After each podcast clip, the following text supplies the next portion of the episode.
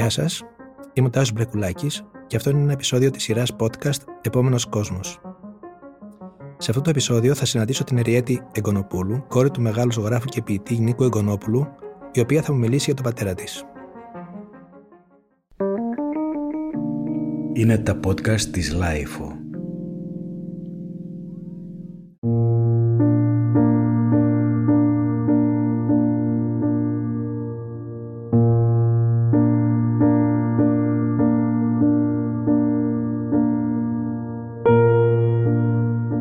Εκονόπουλο υπήρξε πρωτοπόρος υπερεαλιστής, ζωγράφος και ποιητής, ένας καλλιτέχνης με σπάνιο ταλέντο που υπηρέτησε συγχρόνως και τα δύο αυτά είδη, του σχεδίου και των χρωμάτων και τη γλώσσα και του έμετρου λόγου. Βαθύτητα πνευματικός άνθρωπος ο Εκονόπουλο δεν ήταν μόνο ζωγράφος και ποιητής, ήταν ένας αληθινός στοχαστής. Εκτός από παθιασμένος με τον υπερεαλισμό και δημιουργός ενός μοναδικού διαχρονικού έργου σε παγκόσμιο επίπεδο, με αποκλειστική δική του ατμόσφαιρα, Υπήρξε και πατέρας της Εριέτης, και σήμερα γι' αυτό θα μιλήσουμε, για τον Εκονόπουλο πατέρα.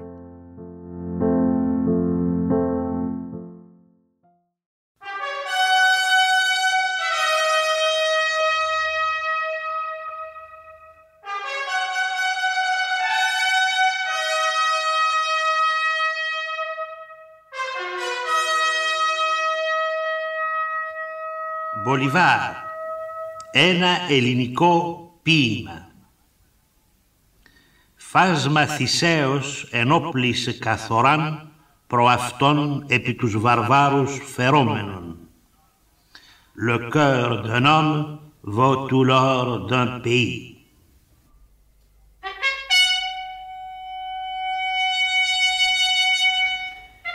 Για τους μεγάλους, για τους ελεύθερους, για τους γενναίους, τους δυνατούς, αρμόζουν τα λόγια τα μεγάλα, τα ελεύθερα, τα γενναία, τα δυνατά. Για αυτούς η απόλυτη υποταγή κάθε στοιχείου, η σιγή, για αυτούς τα δάκρυα, για αυτούς οι φάροι και οι κλάδοι ελιάς και τα φανάρια όπου χοροπηδούνε με το λίκνισμα των καραβιών και γράφουνε στους σκοτεινούς ορίζοντες των λιμανιών για αυτούς είναι τα διαβαρέλια που σοριαστήκανε στο πιο στενό πάλι του λιμανιού σοκάκι. Για αυτούς οι κουλούρες, τα άσπρα σκηνιά και οι αλυσίδες, οι άγκυρες, τα άλλα μανόμετρα μέσα στην εκνευριστικιά νοσμή του πετρελαίου για να αρματώσουνε καράβι να ανοιχτούν, να φύγουνε όμοι με τραμ που ξεκινάει άδειο και ολόφωτο με στη νυχτερινή γαλήνη των μπαχτσέδων με ένα σκοπό του ταξιδιού προς τα άστρα. Είμαστε εδώ με την κόρη του Νίκο Εγκονόπουλου, την Εριέτη, του ζωγράφου και ποιητή Νίκου Εγκονόπουλου, για να μιλήσουμε για τον πατέρα της. Γεια σου Εριέτη. Γεια σου, Γεια σου Τάσο. Μιλάμε στον Νικό. Ασφαλώς, το ναι. καλή εποχή μας. Ναι, να αρχίσουμε ρωτώντας πώς ήταν ως άνθρωπος ο πατέρας σου. Ε, ήτανε, είχε διατροπίε. Κοίταξε, ο πατέρας μου είχε, ήταν μπαμπάς, είχε έναν ρόλο. Το ρόλο αυτό τον υπηρετούσε στην εντέλεια, όπως είναι ένας μπαμπάς. Δεν έχει ιδιοτροπίες ο μπαμπάς σου ή δεν τις βλέπεις τις ιδιοτροπίες. Ναι. Είναι άλλη προσέγγιση του παιδιού και άλλη προσέγγιση του ξένου κόσμου.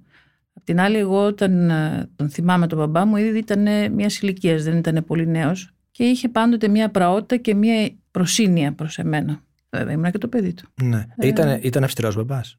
Δηλαδή εννοώ, όταν έκανες ταξίε, ποιος τιμωρούσε, ο μπαμπάς ή η μαμά; Μα δεν έκανα ταξίε. Δεν έκανα ταξίε. Δεν έκανα ταξίε. Ήμουν ήσυχος χαρακτήρας. ναι. Αυτά βέβαια είναι μέσα στα γονίδια, κατά τη γνώμη μου πια. Ναι. Και είναι γονιδιακό το να μην κάνει κανείς ταξί. Όχι, ήμουν ήσυχο παιδί. Αυτό θέλω να πω ότι ήμουν ένα ήσυχο παιδί και δεν ε, δεν χρειαζόταν να με τιμωρήσω τη μητέρα μου, τον πατέρας μου. Και δεν θα είχαν και τέτοιο ρόλο άλλωστε. Ναι. Εγώ ο μπαμπά σου έβαλε ποτέ να ζωγραφίσεις; Όχι. Ποτέ; Ποτέ. Ούτε σου τι θα κάνεις στη ζωή σου; Ποτέ. Ποτέ. ποτέ.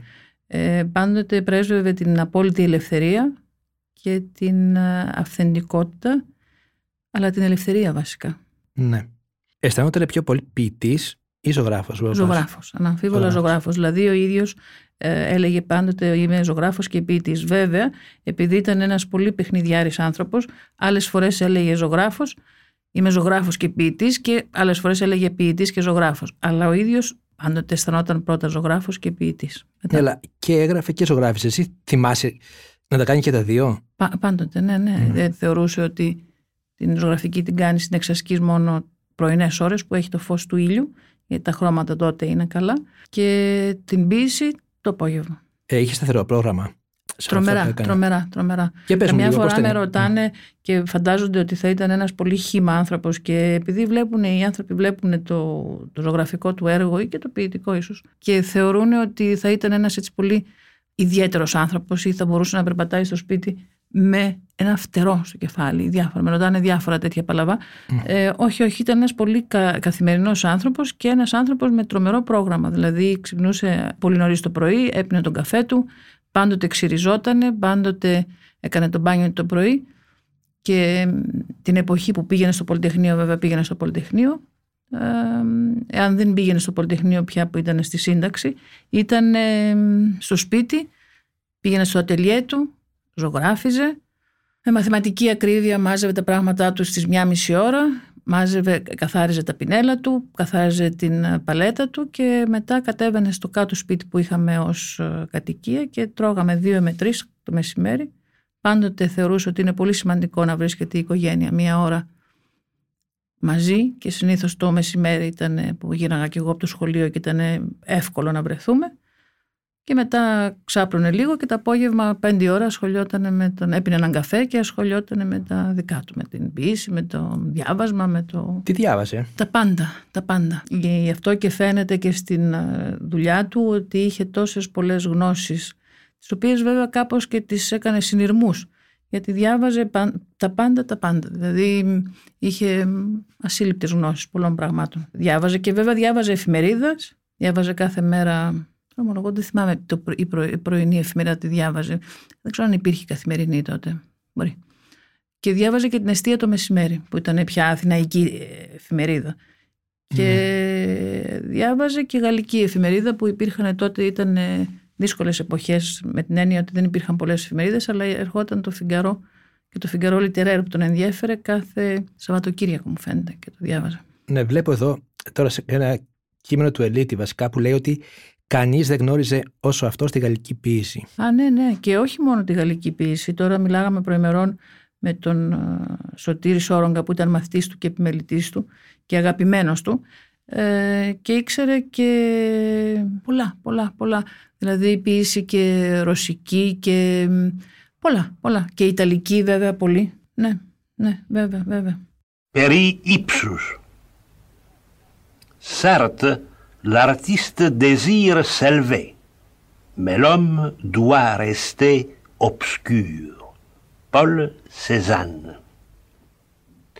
Ο Ιταλός πυροτεχνουργός έχει εγκαταστήσει το λιτό και απέριτο το φτωχικό εργαστηριό του επί της κορυφής του Αττικού λόφου. Εκεί ασχολείται νυχθημερών με τα άπειρα πειράματά του και με την παρασκευή των διάφορων προϊόντων του επιτιδεύματός του. Βαρελότα, χαλκούνια και άλλα μαϊτάπια. Γιατί αυτός είναι που προμηθεύει τους πανηγυριστάς τις παραμονές των μεγάλων εορτών της Ορθοδοξίας αλλά και αυτός είναι πάλι που τις νύχτες των εθνικών επαιτίων διακοσμεί τους ουρανούς μας με λογής σε λογής σε φανταχτερά λουλούδια, με κθαμβωτικά πλούμια και με ταχύτητες ρουκέτες που καταλήγουν σε μυριόχρωμη βροχή από σπίθες. Επειδή έχω το κείμενο του Ελίτη μπροστά μου, λέει ότι ήταν πάντοτε άψογος. Άψογος εννοεί και στους τρόπους και στην εμφάνιση κυρίως. Κοίταξε, όπως είπα, ο πατέρας μου ήταν ε, κάθε πρωί ξυρισμένος, φρεσκοξυρισμένος, φρεσκομπανιαρισμένος. Ήταν ένας κοκέτης άνθρωπος. Βέβαια, ο κοκέτης ενέχει και μία.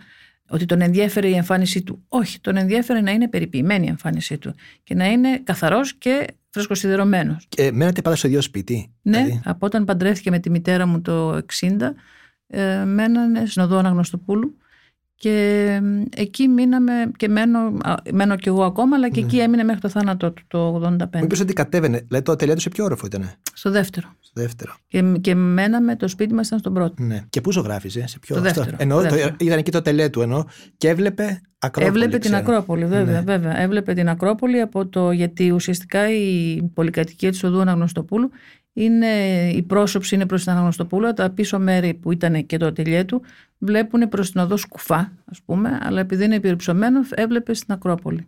Μέχρι βέβαια ένα μεγάλο δράμα που ζήσαμε, διότι χτίστηκε μια πολυκατοικία στην οδό Σκουφά και σιγά σιγά τσούκου τσούκου τσούκου τσούκου. Φτάσανε, φτιάξανε την ταράτσα, φτιάξανε το δώμα, φτιάξανε το ασανσέρ και πάνω από το ασανσέρ βάρανε ένα κουβούκλιο με το μοτέρ του ασανσέρ και όπου του έκοψε τη θέα. Με μαθηματική ακρίβεια όμως. Ήταν ακριβώς μπροστά από, το, για από την καρέκλα του. Πες μου λίγο για την Ακρόπολη στα έργα του, γιατί έγινε σε πολλά έργα του η Ακρόπολη. Δηλαδή ήταν λόγω θέα, πιστεύεις, ήταν. Νομίζω λόγω θέα και ναι. λόγω ελληνικότητας της ναι, Ακρόπολη. Ναι, ναι. Αλλά βέβαια από όταν την εποχή που έγινε αυτό με το κουβούγλιο, το οποίο ομολογώ ότι δεν θυμάμαι, αλλά ήταν λίγα χρόνια πριν πεθάνει, ε, δεν την ξαναζωγράφησε. Και μάλιστα έλεγε ο ίδιος ότι ο ίδιος ήταν και καθηγητής ε, στους αρχιτέκτονες. Ε, λέει 37 χρόνια τους δίδαξα, με τιμώρησαν με τον. Με, μου το ξεπληρώσαν κάπως έτσι, το λέγεται, κάπως αστειευόμενος. Mm. Γιατί ήταν άνθρωπος αρκετά ε, καυστικός και προς τον εαυτό του και προς τους άλλους. Ναι, αυτό. θα πούμε λίγο για αυτά αργότερα. Ναι. Ε, τώρα θέλω να μου πεις λίγο, μήπως τη διάβαζε εστία και ίσως και καθημερινή από ό,τι θυμάσαι. Θυμάμαι δηλαδή, ένα, ένα, μια πρωινή εφημερίδα, ναι. ομολογώ ότι το έχω μπλέξει τώρα. Ναι, δηλαδή, τι, τι, τι πεπιθήσεων άνθρωπος ήταν, δηλαδή ήταν ανήκει σε κάποιον... ήταν μάλλον αριστερών πεπιθήσεων ή μάλλον φιλελεύθερων πεπιθήσεων, γιατί ποτέ δεν ήταν ένας άνθρωπος. Ε, αυτό με την ελευθερία ήταν ένα πολύ μεγάλο σημείο στη ζωή του. Δηλαδή ποτέ δεν, ήθελε, δεν αισθανόταν ότι πρέπει να είναι ε, σε κάποια παράταξη, σε κάποιο τίποτα. Η ελευθερία ήταν το βασικό κομμάτι. Επίσης πολύ συχνά με ρωτάνε αν ήταν μασόνος γιατί βλέπουν διάφορα ε, σχήματα στους, ε, στα έργα του τα οποία θα μπορούσαν κάπως να τα ερμηνεύσουν σαν μασονικά. Αλλά ούτε αυτό, θα, ούτε αυτό ήταν γιατί ε, θέλει πειθαρχία θέλει μάλλον καταπίεση όλα αυτά τα πράγματα. Είχε, η ελευθερία ήταν το βασικό πράγμα στη ζωή του. Με τη Γαλλία ποια ήταν η σχέση του; Βρέθηκε σε πολύ νεαρή ηλικία στη Γαλλία.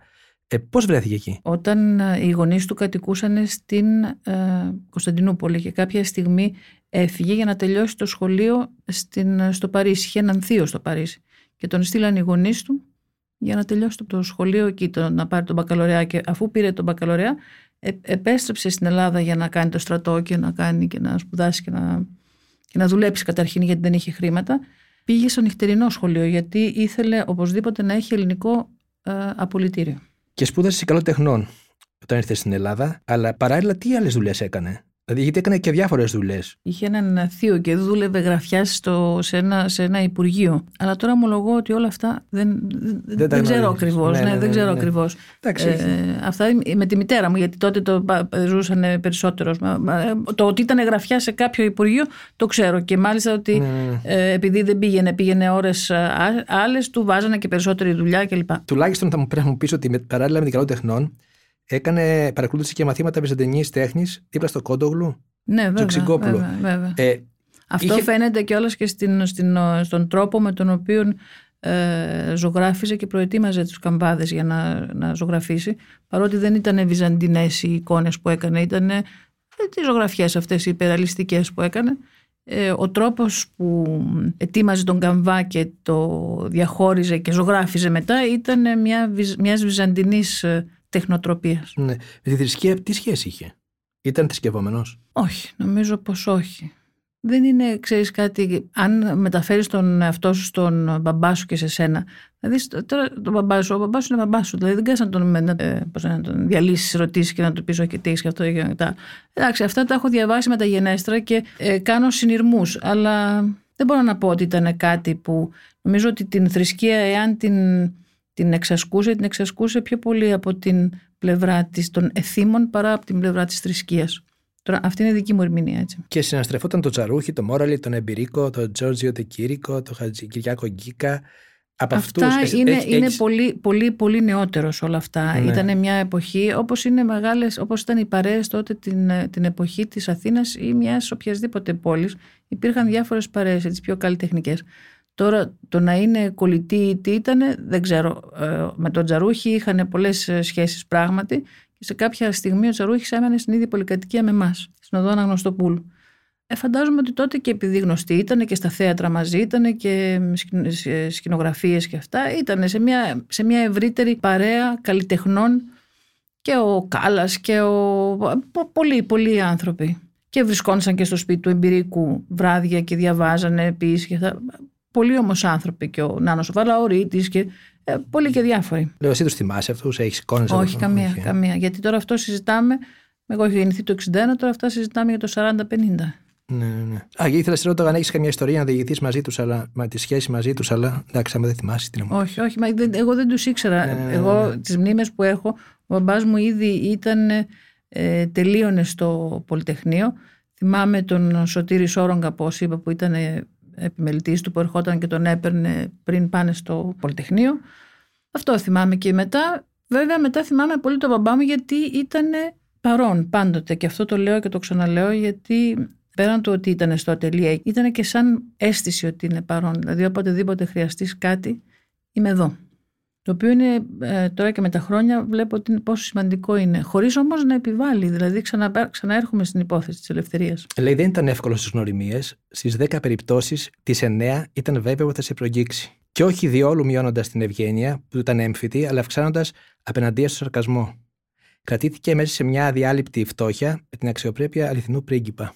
Αυτό είναι πολύ ενδιαφέρον, διότι πράγματι ήταν έτσι. Δηλαδή, ξέρω ότι αγόραζε ένα ζευγάρι παπούτσια κάποια στιγμή που είχε χρήματα και ήταν πολύ ακριβά παπούτσια εγγλέζικα, αλλά τα οποία κρατούσε 20-30 χρόνια και τα οποία δεν είχε και χρήματα να βάλει όλες και έβαζε πολλές φορές εφημερίδες ή κάπως. Βέβαια, πρέπει να πούμε ότι είναι μια άλλη εποχή, δηλαδή δεν έχει καμία σχέση με την εποχή την σημερινή και ούτε την καταναλωτική ούτε ήταν η κοινωνία τόσο καταναλωτική. Πέραν της έλλειψης των χρημάτων, δηλαδή, δεν υπήρχαν και πράγματα. Ήταν πιο διαφορετική ε, Αθήνα. Άλλες ανάγκες των ανθρώπων, φυσικά αυτό. Και άλλες ανάγκες των ανθρώπων, αλλά και άλλε εισαγωγές, άλλα, άλλα όλα. Τώρα μιλάμε για έναν αιώνα πριν, έτσι, σχεδόν.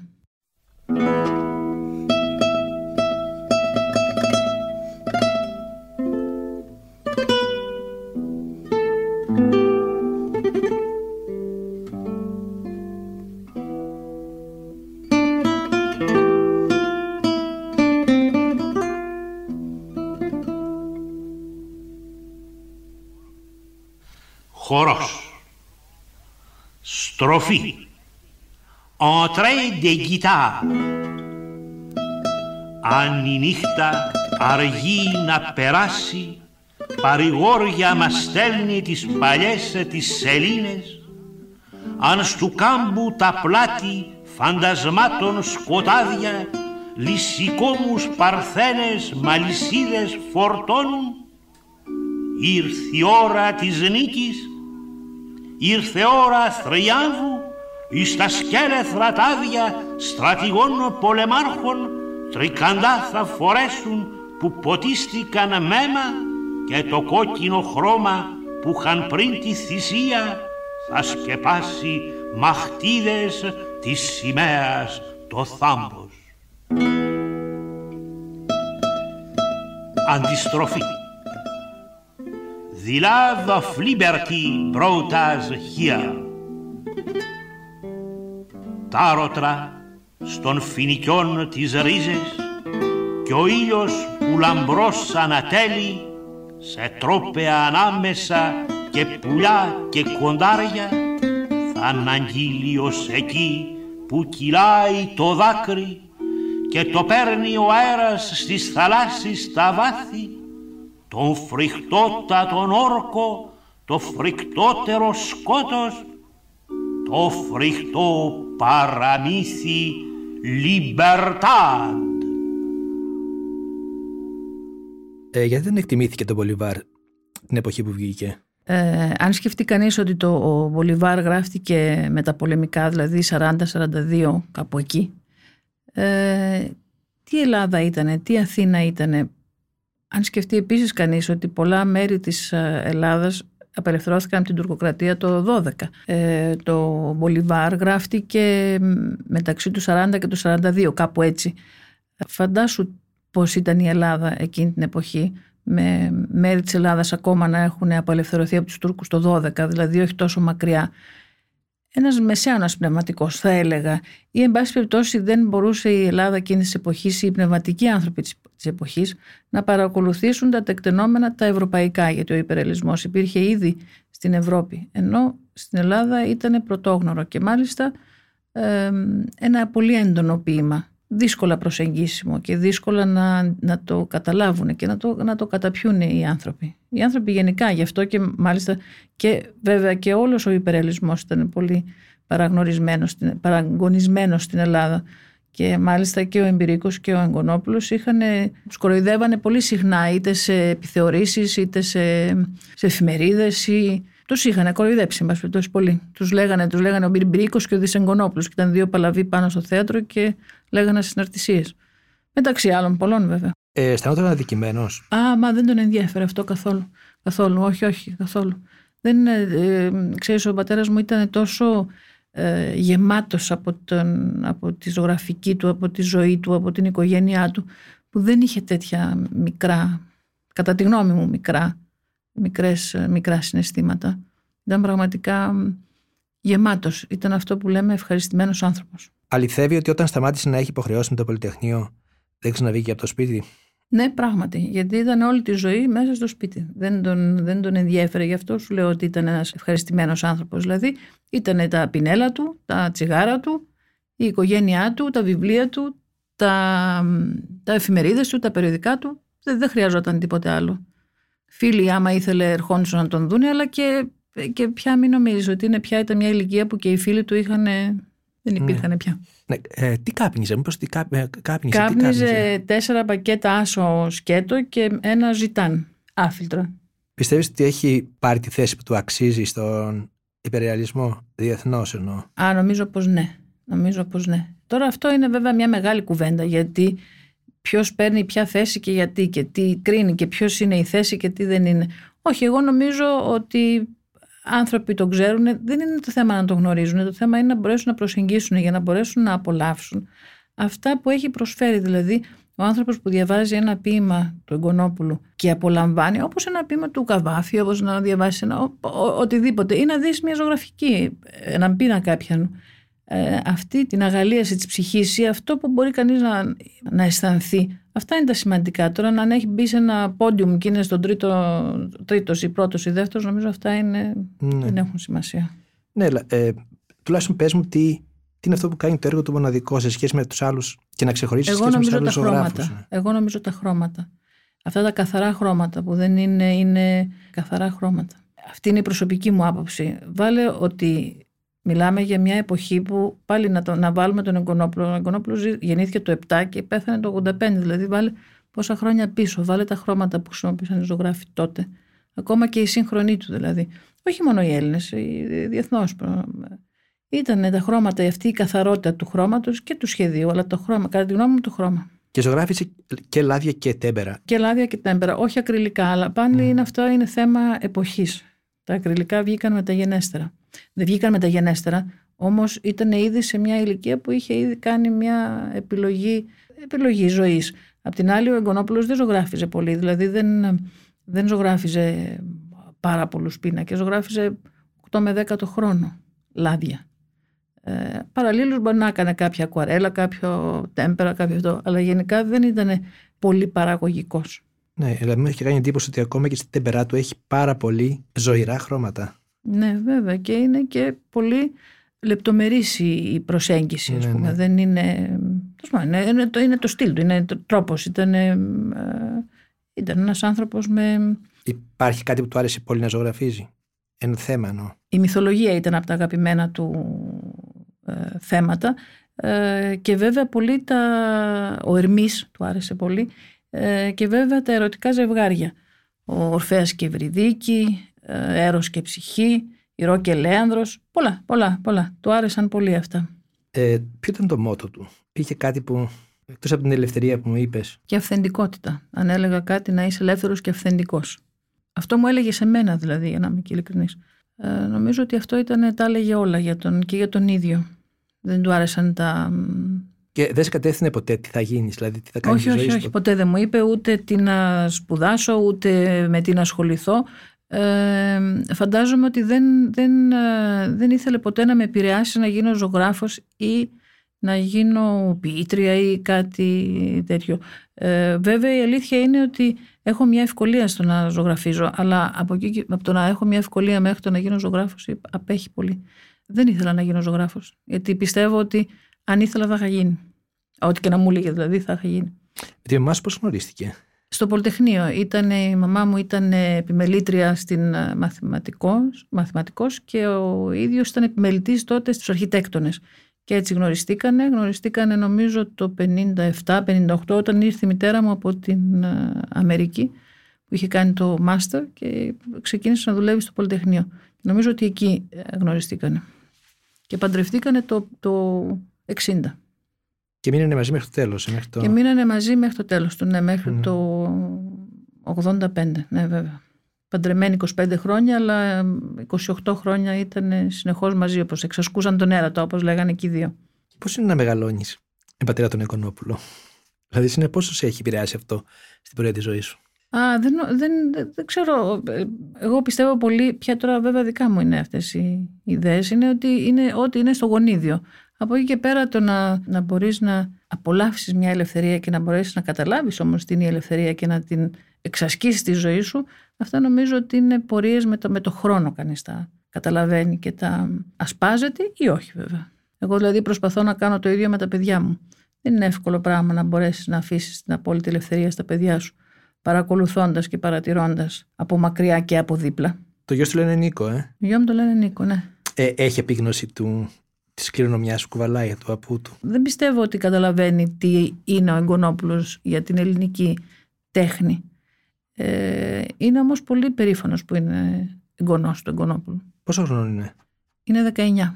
Εντάξει, είναι μικρός ακόμα νομίζω. Είναι μικρός. Και, και η κόρη μας που είναι, λέγεται Λεωνόρα, η οποία ε, επιλέξαμε το όνομα γιατί υπάρχει ένα πείμα του πατέρα μου που λέει είναι Λεωνόρα. Υπάρχουν δύο πείματα και επιλέξαμε ένα από τα δύο. Ούτε εκείνη νομίζω ότι έχει συνείδηση και συνέστηση. Αλλά να σου πω κάτι, ούτε εγώ είχα. Δηλαδή μετά με τα χρόνια σιγά σιγά κανείς συνειδητοποιεί. Νομίζω ότι όλοι μας αρχίζουμε να εκτιμάμε σε μεγάλη ηλικία ό,τι έχει σχέση με τέχνη ή κληρονομιά εννοώ. Α, το συνειδητοποιήσεις σε μικρός. Δηλαδή είσαι ίσα θες να, είσαι, να το διώχνεις αυτό πάνω σου. Βέβαια, βέβαια, βέβαια. βέβαια. Βέβαια είναι και δράση-αντίδραση. Δηλαδή, ναι. εγώ πιστεύω στο ότι ο μπαμπάς μου δεν ήταν ποτέ καταπιεστικός και εκεί είχα μια πιο εύκολη προσέγγιση του όλου πράγματος, του, της όλης προσωπικότητας. Και μια τελευταία ερώτηση και να κλείσουμε. Ε, πώς αισθάνεσαι όταν βλέπεις, όταν διαβάζεις μάλλον τόσες ανακρίβειες για τον πατέρα σου; Ε, μάλλον μου ανεβαίνει το αίμα στο κεφάλι, αλλά δεν μπορεί να κάνει κανένας τίποτα, διότι ο καθένας έχει μια άποψη και ε, εννοεί ότι πρέπει να γράψει το δικό του το κάτι της. Ε, ούτε μπορεί κανείς να κάνει τον κυχωτισμό και να αρχίσει να κυνηγάει ποιος έγραψε και γιατί και Οπότε τίποτα, τα αφήνεις να υπάρχουν αυτά. Και ελπίζεις να μην το διαβάσουν πολλοί άνθρωποι. Σε ευχαριστώ πάρα πολύ. Εγώ ευχαριστώ. Το καράβι του δάσους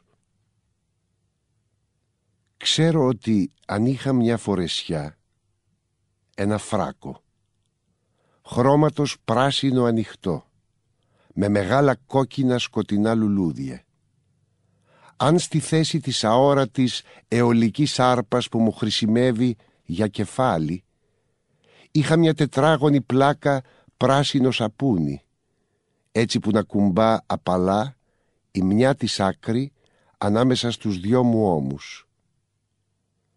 Αν ήταν δυνατό να αντικαταστήσω τα ιερά σάβανα της φωνής μου με την αγάπη που έχει μια μεταφυσική μουσική κόρη για τις μαύρες ομπρέλες της βροχής ίσως τότες, μόνο τότες, θα μπορούσα να πω τα φευγαλαία οράματα της χαράς που είδα κάποτες σαν ήμουνα παιδί, κοιτάζοντας ευλαβικά μέσα στα στρογγυλά μάτια των πουλιών.